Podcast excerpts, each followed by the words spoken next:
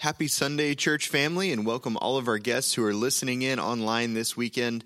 Uh, I'm so excited that you've joined us. We are in the last week of our message series on the Old Testament book of Ruth. So if you have a Bible handy, I want to invite you to turn with me to Ruth chapter 4. Ruth chapter 4. I'm going to read through the entire chapter just like prior weeks, and then we'll dive in and go a little deeper this morning. So, Ruth chapter 4, beginning in verse 1. Boaz went to the town gate and took a seat there.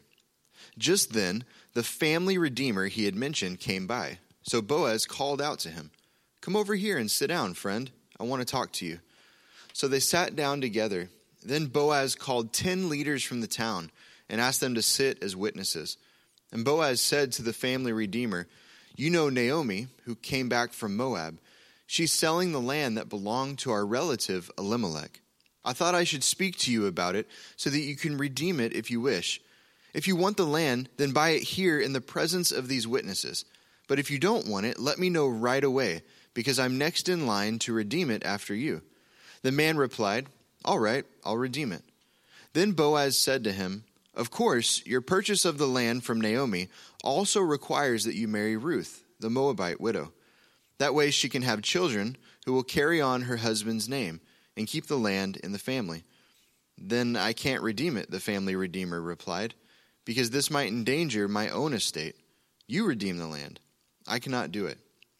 Now, in those days, it was the custom in Israel for anyone transferring a right of purchase to remove his sandal and hand it to the other party. This publicly validated the transaction. So the other family redeemer drew off his sandal as he said to Boaz, You buy the land. Then Boaz said to the elders and to the crowd standing around, You are witnesses that today I've bought from Naomi all the property of Elimelech, Chilion, and Mahlon. And with that, I've acquired Ruth, the Moabite widow of Mahlon, to be my wife. This way she can have a son to carry on the family name of her dead husband, and to inherit the family property here in his hometown. You are all witnesses today. Then the elders and all the people standing in at the gate replied, We are witnesses. May the Lord make this woman who's coming into your home like Rachel and Leah, from whom all the nation of Israel descended. May you prosper in Ephrathah and be famous in Bethlehem. And may the Lord give you descendants by this young woman who will be like those of our ancestor Perez, the son of Tamar in Judah. So Boaz took Ruth into his home, and she became his wife. When he slept with her, the Lord enabled her to become pregnant, and she gave birth to a son. Then the women of the town said to Naomi, Praise the Lord, who's now provided a redeemer for your family.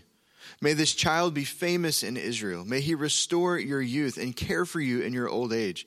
For he is the son of your daughter in law, who loves you and has been better to you than seven sons. Naomi took the baby and cuddled him to her breast, and she cared for him as if he was her own. The neighbor women said, Now at last Naomi has a son again. And they named him Obed. He became the father of Jesse and the grandfather of David. This is the genealogical record of their ancestor Perez. Perez was the father of Hezron. Hezron was the father of Ram. Ram was the father of Amminadab. Amminadab was the father of Nahshon. Nahshon, the father of Salmon. Salmon was the father of Boaz. Boaz was the father of Obed. Obed was the father of Jesse. Jesse was the father of David.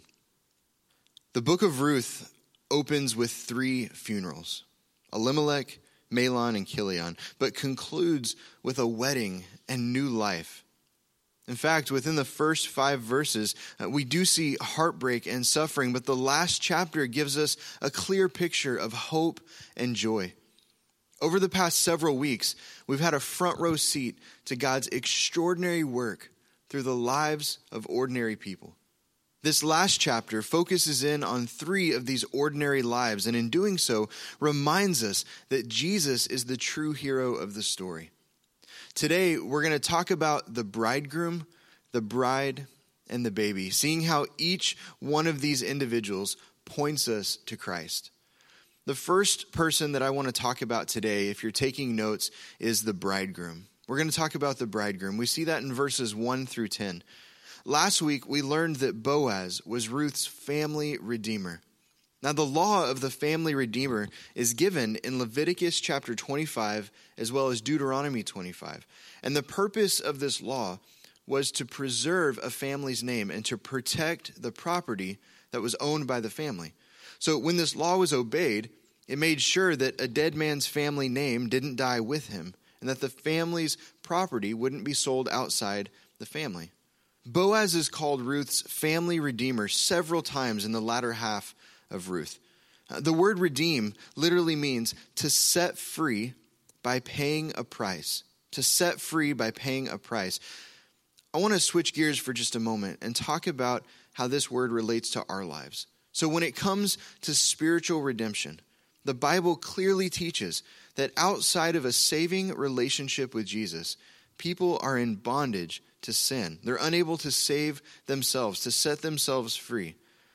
Before a person has a relationship with Jesus, they're like captives who are held in chains. Ephesians chapter 2, verses 1 through 3, the Apostle Paul wrote these words to Christians in Ephesus. He said, Once you were dead because of your disobedience and your many sins. You used to live in sin, just like the rest of the world, obeying the devil, the commander of the powers in the unseen world. He's the spirit at work in the hearts of those who refuse to obey God. All of us used to live that way, following the passionate desires and inclinations of our sinful nature. By our very nature, we were subject to God's anger, just like everyone else. So, God's word tells us that Jesus gave his life as a ransom for sinners. Again, outside of Christ, a person is a slave to sin, unable to free themselves. In fact, the Bible tells us that no amount of good works can free a person from these kinds of chains. But because Jesus gave his life as a ransom for sinners, we can now be set free from the chains of sin. This is all because of God's grace through faith in Jesus. Jesus is the only one who can truly set a person free. If you go to Barnes and Noble in Onalaska, so if you live in this area, this is something my family and I love to do, especially on the weekends. If you go to Barnes and Noble and you take just a quick glance at the religious section of books, you'll notice that there are certain topics that far outnumber the rest. In fact, I've noticed a pattern over the past several years. Um, books addressing themes like hope, joy, and deliverance have only increased in popularity. So we're currently hopefully at the end of an election where the candidates are both promising things like individual rights and solutions to everyone's greatest problems. That's all we've heard for the past several months. Yet, more than ever, people are in bondage to things like drugs, alcohol, gambling, sex, food, work, and hundreds of other things that we've allowed to control our lives to enslave us. We should be grateful for those who are in positions of authority, especially government authority. The Bible tells us that we should pray for these people, but we need to be reminded about an important truth today, and that truth is this that Jesus is the only one who can give true freedom to those who are enslaved to sin. The only one. In fact, a, a book about hope, joy, and, deliverance, while these things can be encouraging and they can certainly point you to God's word and point you to Jesus, they can't do what only Jesus can do. You know, a politician promising to meet your every need can't do what only Jesus can do. Jesus was born, lived a perfect sinless life, was crucified, buried, and rose from the dead so that we could be set free from the bondage of sin. Friends, today we're able to live in freedom and in victory over sin and death because Jesus paid the ultimate price. In Ruth's day, there were three qualifications that a person had to meet if they were to become someone's family redeemer. And I want to show you this morning um, how each of these qualifications point us to Jesus as our redeemer. The first qualification was this the man had to be what's called a, a near kinsman. He had to be a near kinsman. Now, this was a major obstacle that Boaz had to overcome because there was another man who lived in Bethlehem who was a nearer relative to Ruth than he was. We learned about this last week. So Boaz had to take certain steps before he could come Ruth's family redeemer, to be that nearer kinsman. He had to talk with this nearer kinsman, offer an opportunity for him to marry and redeem Ruth first. And he had to have a public transaction that included several witnesses. He had to do all of these things before he could become Ruth's family redeemer. This reminds us that Jesus also had to do certain things before he could redeem us. Jesus had to be born as a man so that he could die for us on the cross. When Jesus was born, being fully God and fully man, he became our near kinsman. He had to live a sinless life so that he could be an acceptable sacrifice for our sin once and for all. And he had to rise from the dead, defeating sin, Satan, and death. Jesus became our near kinsman. The second qualification was this the family redeemer had to be able to pay the redemption price. He had to pay the redemption price. Naomi and Ruth were both far too poor to redeem themselves, but Boaz had a lot of money. He had all the resources necessary to set them free. You know, when it comes to the redemption of sinners, nobody but Jesus is rich enough to pay the price. In fact, no amount of money, good works, or good looks can set a person free, can set sinners free. It's only Christ's work on the cross that has accomplished redemption. The third qualification was this the family redeemer had to be willing to redeem. He had to be willing to redeem. The near kinsman in chapter 4, he was willing to purchase the land, but he wasn't willing to marry and redeem Ruth. Boaz, on the other hand, he was willing to purchase the land as well as redeem Ruth. Uh, the near kinsman, he had money, but he didn't have the motivation. When it comes to our redemption in Christ, we have a Redeemer who freely chose to go to the cross. He was the only one who could pay the price. And you know what? He had the motive to do it. That motive was his love for you. Boaz went to the town gate to meet with this nearer kinsman. Now, in Ruth's day, the town gate was the official court where legal business took place, and it had to take place in the presence of the town leaders. There had to be witnesses. After seeing this near kinsman walk by and asking him to sit down with him, Boaz gathered 10 leaders from the town and asked them to participate as witnesses. Boaz wanted to make sure that things were done by the book, that there were no room for error. Redemption is a key theme in Ruth chapter 4. I think we're seeing that. And little did Boaz know the transaction that was taking place would ultimately be part of God's perfect plan of bringing the Son of God into the world.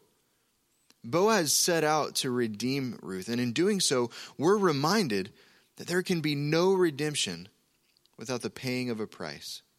You know, from our point of view, salvation is a free gift to whoever believes in Jesus. In fact, that's how I talk about it on, on Sundays and, and to different people. I like to call this God's free gift of grace. But it's important for us to understand today, from God's point of view, redemption is a very costly thing. It wasn't free. The near kinsman was willing to buy the land until he learned that Ruth was part of the deal. It's not that he didn't like Ruth. In fact, the Bible tells us that basically everybody in town liked her. He just didn't want to jeopardize his own inheritance if he married Ruth and the two of them had a son, and that son ended up being their only surviving heir, then Mahlon's property, uh, Mahlon is Ruth's dead husband, and part of their family estate would end up going to Elimelech's side of the family. So Boaz was extremely relieved when this nearer kinsman chose to step aside so that Boaz could step in and marry and redeem Ruth. You see, Boaz was willing to take a risk because of his obedience to God and because of his love for Ruth.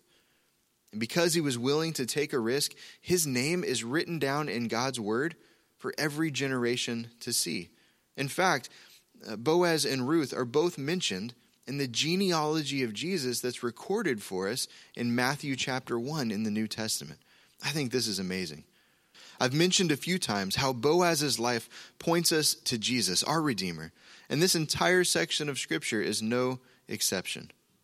Like Boaz, Jesus wasn't concerned about jeopardizing his own inheritance. Instead, he made us a part of God's inheritance. Like Boaz, Jesus made plans and then he paid the price publicly. And like Boaz, Jesus did what he did because of his love for his bride. Now, it's important to note that while Boaz points us to Jesus, he's an imperfect example of who our perfect Savior is and what he's done. Boaz redeemed Ruth by giving out of his wealth, but Jesus redeemed his bride by giving himself on a cross. Boaz didn't have to suffer and die to redeem Ruth, but Jesus did have to suffer. He had to die and ultimately rise from the dead to redeem us. I'm sure there are many more amazing truths that I'm not covering when it comes to how Boaz, the bridegroom, points us to Jesus, the perfect bridegroom. But I think it's very powerful to see God's provision and plan unfolding generations before Jesus was even born on earth. So that's how the bridegroom points us to Jesus. Next, let's talk about the bride. We see this in verses 11 and 12. It's an awesome thing when the church is able to celebrate with the bride and groom because what they're doing is in the will of God. I've had the privilege of officiating three very special weddings over the last two years here at OCC. And I'll be the first to say all of these weddings have been celebrations. But serving on staff at other churches, I've actually witnessed weddings that were anything but joyful. In fact, it kind of seemed like the family members were grieving instead of celebrating. You know, contrary to what many people believe today about marriage, marriage is meant to be a public event. It's not meant to be a private thing. And a biblical marriage always includes God and God's people. And every bride and groom should want the blessing of God and should want the blessing of his people on their marriage. This is exactly what we see in Ruth 4. The townspeople, they prayed that Boaz and Ruth would be able to have children and this is an important reminder for all of us that children are always a blessing, not a burden. Children are always a blessing, not a burden. The townspeople also prayed that Boaz and Ruth would be able to live faithfully for God and that God would bless their marriage. There's an important word that I want to highlight this morning. It's in verse 11. It's the word Ephrathah. Ephrathah. You can say that with me if you'd like. Ephrathah. Um, this is a physical location, it's a place, but it's also an important word that means fruitful. See, the townspeople wanted Ruth to be fruitful and to bring honor to the town of Bethlehem. Now, we know that Bethlehem is a very special place for many reasons. A lot of well-known people in the Bible uh, were either born and or buried there. But most importantly, it's known as the birthplace of Jesus, our Savior and Redeemer. One of the main images of the church in God's Word is the bride of Christ. Throughout the New Testament, we see God's love for his bride, the church, uh, demonstrated in what he does for the church. Christ died for the church. He nourishes the church through his word, and he'll one day present his church in glory. God's work for his church is past, present, and future. So Ruth is the bride who's been redeemed in this story, but we are the bride of Christ who's been redeemed because of Jesus. And that's how the bride points us to Christ. The third person that I want to talk about this morning, and then we'll wrap up this message in this series. I think this is a great way to do so. I want to talk about the baby. And we see this in verses 13 through 22. So while Ruth was living in Moab, God gave her the faith to trust him and to be saved. And we see his grace continue in her life when she moved from Moab to Bethlehem with her mother in law. God guided her to a field that happened to belong to a man named Boaz. Boaz fell in love with her. The near kinsman at the town gate decided not to marry and redeem Ruth, giving Boaz the opportunity to marry and redeem her himself. And after they got married, God blessed them with a son. So they named their son Obed, which means servant. His name means servant. I don't have time to go into detail of why this is important, but just know that the name fits. Obed was a servant. He served his family, the people around him, uh, more specifically, his grandma, Naomi. What's amazing to me is how God would continue to use Obed's life as a source of blessing to so many people. Obed was a blessing to his parents. Again, every single baby is a blessing, not a burden. They were blessed to be able to bring new life into the world and then to have the privilege and the responsibility to guide that life as he grew into the man that God created him to be. Obed was a blessing to his grandmother, Naomi. I think every grandparent here understands the joy that comes from being a grandparent. I'm, I'm not a grandparent, uh, I'm a parent, but I know how my parents react when they're around my kids. You know, for Naomi, Obed was a restorer of life. We see this based on the response from the townspeople. It's like Naomi was young again. Warren Wiersbe has said that there's no better way to get a new lease on life than to start investing yourself in the younger generation. Friends, Naomi had a new lease on life. She had the awesome responsibility of being a grandparent. I think this is an important reminder for all of our grandparents today that it's never too late to invest in the younger generation. For many of you, that starts with your grandchildren.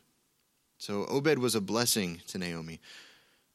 Finally, Obed was a blessing to the town of Bethlehem, to Israel, and to God's people everywhere. So, with the death of Elimelech, Mahlon, and Chilion, the family name was almost lost. But Obed would carry on that family name. This happened through the life of King David, Obed's grandson, and then ultimately through Jesus, who came through the line of David. Now, whenever we hear the name David, I think we often think of one of two things. We either think of Goliath or Bathsheba. Defeating Goliath was a huge victory in David's life, and committing adultery with Bathsheba was a major setback. I think most people usually remember one of these two things. But I want to say today, I think we should also think about Obed, David's grandfather. See, David knew that the Messiah would come from the tribe of Judah, but nobody knew which family in Judah God would choose. We know God chose David's family. We know that Jesus was born from David's family line. So when we think about David, we should also think about his grandfather, Obed, which was Boaz and Ruth's son. The entire story of Ruth is an incredible reminder of how God can do extraordinary things through the lives of ordinary people. Naomi was an ordinary woman who'd made some pretty poor decisions early on. She went through an incredibly difficult season, losing her husband and then her two sons. But God gave her a new beginning. Ruth was an ordinary woman from Moab who lost her husband, yet she decided to follow God no matter the cost. God blessed her life because of that. Boaz was an ordinary man who decided to live faithfully, care for his employees well, and step up to redeem Ruth out of obedience to God and because of his love for her. God blessed their marriage and blessed them with a baby. And nobody in Bethlehem knew that God had such huge plans for their son. Obed would go on to have a son named Jesse, and Jesse would have eight sons, the youngest of which would be David, in whose family line the Savior of the world would come. Man, what a reminder today. The, the next time you have an opportunity to hold a baby, to spend time with your grandchildren, or to serve in the children's or youth ministry at church, it's a reminder that you never know how God will choose to use your life to impact the younger generation. Just know this today that your influence on the younger generation can make an eternal difference. Just like God used Ruth, Boaz, Naomi, and Obed, He wants to use your life to point other people to Jesus. God can do extraordinary things through your life if you'll let Him. God can use your life for eternal kingdom impact.